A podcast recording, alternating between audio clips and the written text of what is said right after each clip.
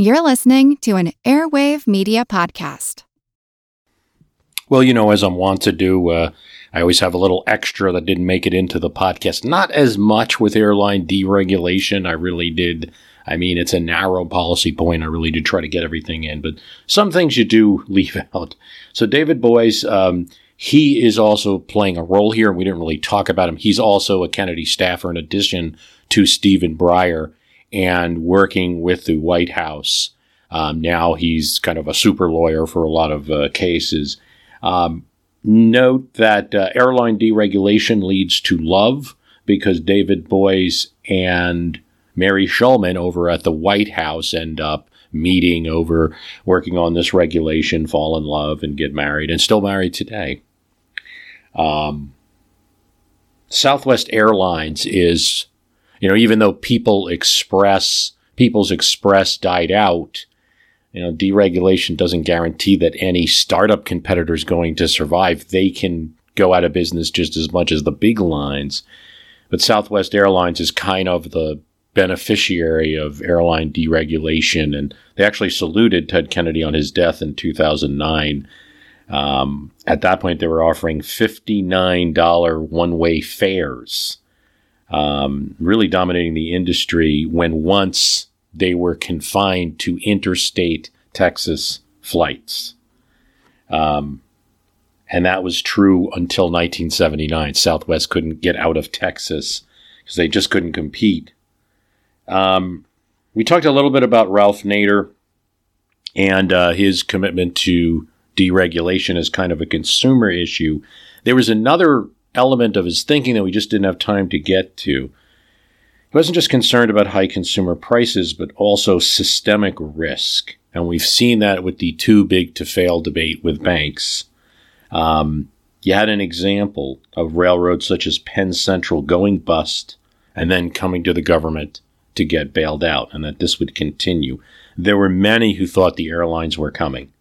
They were going to suffer the same fate and then would come to Congress and say, you have to bail us out if they were not allowed to become competitive and allowed to sustain themselves. Sears Roebuck helped in airline deregulation, which sounds weird and is going to end up being ironic, but let's just explain. Um, and they're n- one of a number of businesses we mentioned, United Airlines. Other businesses supported the airline regulation because it had an effect on cargo. Uh, Sears saw that airline and trucking would lower their shipping rates and would help them being able to offer better rates to consumers for their products. Um, the interesting thing is that in getting what they wanted on airline and trucking deregulation, that kind of created or bolstered Walmart, which by the mid 80s was starting to really compete and be noticed by Sears. And so they kind of uh, helped to do their own undoing there, Sears, along with a lot of other bad decisions. Now, we talked a little bit about Howard Cannon of Nevada, chairman of the powerful subcommittee. He's one of many people in this story. Carter kind of references it in his comment on signing that there weren't so many people in the room when we started this, and now there seems to be a lot of people, including his own Treasury Secretary, who didn't want it. So Howard Cannon, the senator from Nevada, is one of these people, and um, what it looks like happened is is because Kennedy was making such a fuss about deregulation, there's no way Cannon could ignore it, and he ends up getting on board. So without any real jurisdiction, Kennedy's committee, it really works that in a couple of years he ends up affecting the more important um, Commerce Committee, Subcommittee on Aviation and Commerce. Um, Kennedy didn't like give up on his deregulation. He wasn't embarrassed by it. It wasn't something that he wasn't proud of uh, during that uh, those hearings. He says regulators all too often encourage or approve unreasonably high prices, inadequate service, and anti-competitive behavior. The cost of this regulation is often passed on to the consumer. It's notable that even in one of one of his greatest political moments, his speech at the 1980 convention, he makes a point of mentioning deregulation, something he's proud of, not something he just did in the 70s on as a fluke and walked away from. In fact, he says, like other people talk about deregulation, we actually accomplished it. and that's um, uh, you know really a jab at, at Reagan. We ended excessive regulation in the airline and trucking industry and restored competition. So, uh, we talked about unions and the effect on trucking. There's a little less of that with airlines because airline employees are governed by the Railway Labor, the RLA, Railway Labor Act. That actually guarantees that railway, and it also applies to airline workers, will be represented by a union and thus guarantees salaries and work rules. You do have some people in the airline industry who have their target on that. If we really have deregulation, do you want to get rid of that? That didn't happen with trucking, and so that's why you see with trucking, you know, there's many people. We probably only touched on it because we only touched on trucking. But if we did a whole podcast on trucking, we'd have to tell the story of the past in the 70s where there were truckers making like good pensions and retiring and working reasonable hours and a lot of that is gone because they're not all represented by unions.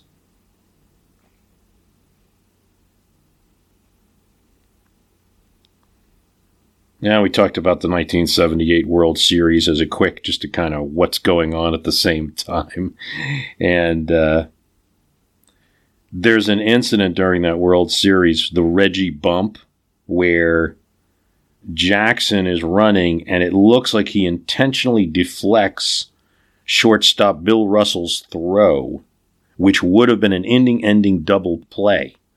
But Jackson deflects it with his hip now here's the ball again. It's hit to Russell, who knocks it down. And now he steps on the back, forces Jackson. You saw the umpire motion safe. I'm sure it was on the ball it was hit. Nothing else. And they've got a meeting out there. Looks like an election coming up. There's so many people between first and second. they've got a summit meeting out there is what they've got. Almost every Dodgers around there and all the umpires. Look at that. Everybody is reaching for the ball and is entitled to the base until they, unless they rule interference.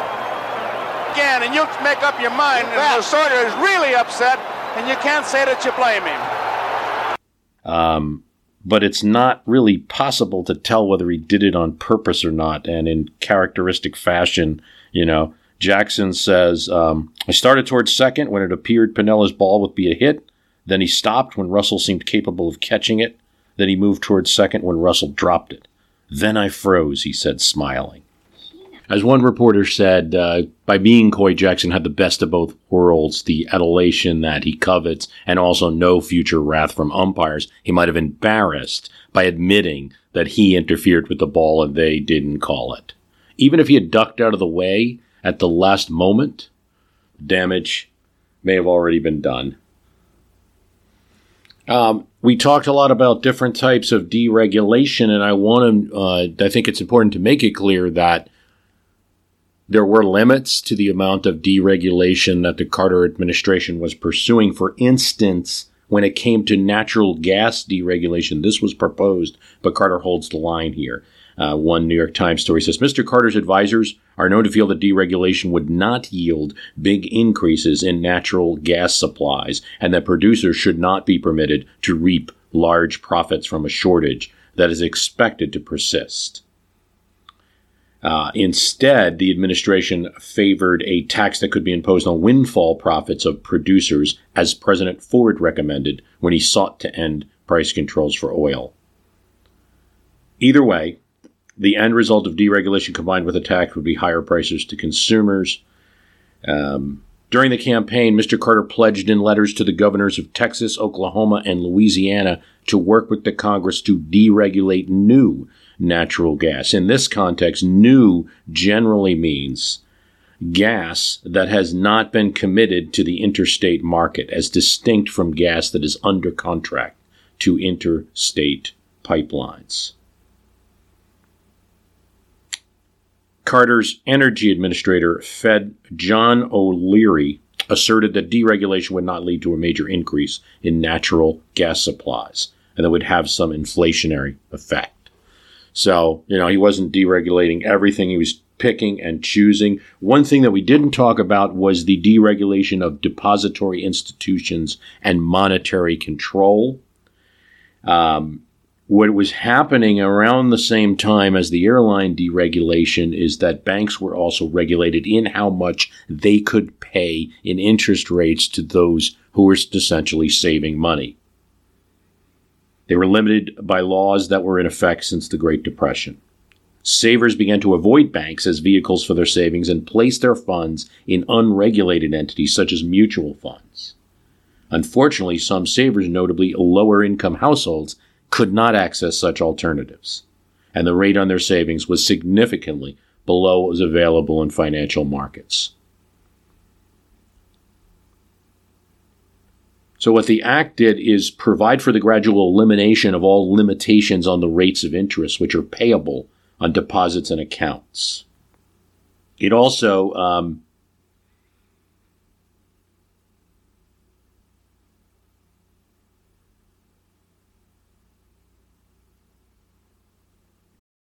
This episode is brought to you by Reese's Peanut Butter Cups. In breaking news, leading scientists worldwide are conducting experiments to determine if Reese's Peanut Butter Cups are the perfect combination of peanut butter and chocolate. However, it appears the study was inconclusive, as the scientists couldn't help but eat all the Reese's. Because when you want something sweet, you can't do better than Reese's. Find Reese's now at a store near you. I'm Jane Perlez longtime foreign correspondent and former Beijing bureau chief for the New York Times. I've been a foreign correspondent in lots of places Somalia, Indonesia, Pakistan, but nowhere as important to the world as China. I mean, China is not dropping anti democratic paratroopers into Montana. But of course, we did see things like the weather balloon slash spy balloon riveting the whole country for a week. This is Face Off an eight part series in which we'll take you behind the scenes to key moments in the tumultuous US China relationship. We'll speak with a diplomat, a spy, a tech reporter, a US admiral, even Yo Yo Ma. Plus, my pal and noted China historian Rana Mitter joins the conversation. We'll look at what's driving the two nations apart and explore whether anything can help bring them back together. Face Off launches April 9th.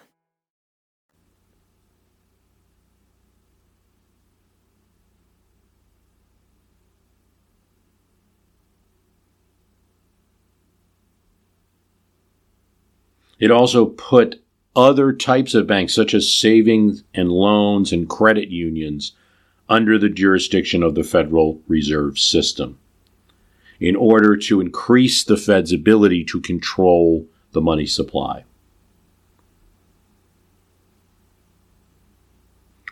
It also mandated the Federal Reserve begin charging for fees that it used to provide for free, such as currency and coin storage for banking institutions, check clearing, collections, wire transfers, safekeeping of securities.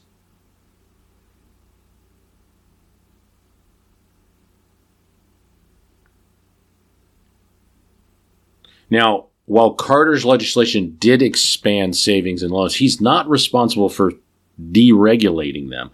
That comes in 1981 with the Garn St. Germain Depository Institutions Act, enacted in Congress by 1982 to ease pressures on banks and savings and loans. Named after Fernand St. Germain, a Democrat from Rhode Island, and Senator Jake Garn, a Republican from Utah, it passes the House 272 to 91 and eliminates uh, many um, deposit requirements and other regulations on savings and loans. And that's going to have a checkered, definitely going to be a checkered part of the Reagan administration and really do damage that goes all the way into the recession of the early 1990s. That's it on this one. I, I didn't have too much. It's uh, it's one of those episodes where we kind of put everything put everything out on the store shelves, so to speak. I thank you for supporting us on Patreon or the Premium Podcast. Thanks a lot. Bye now.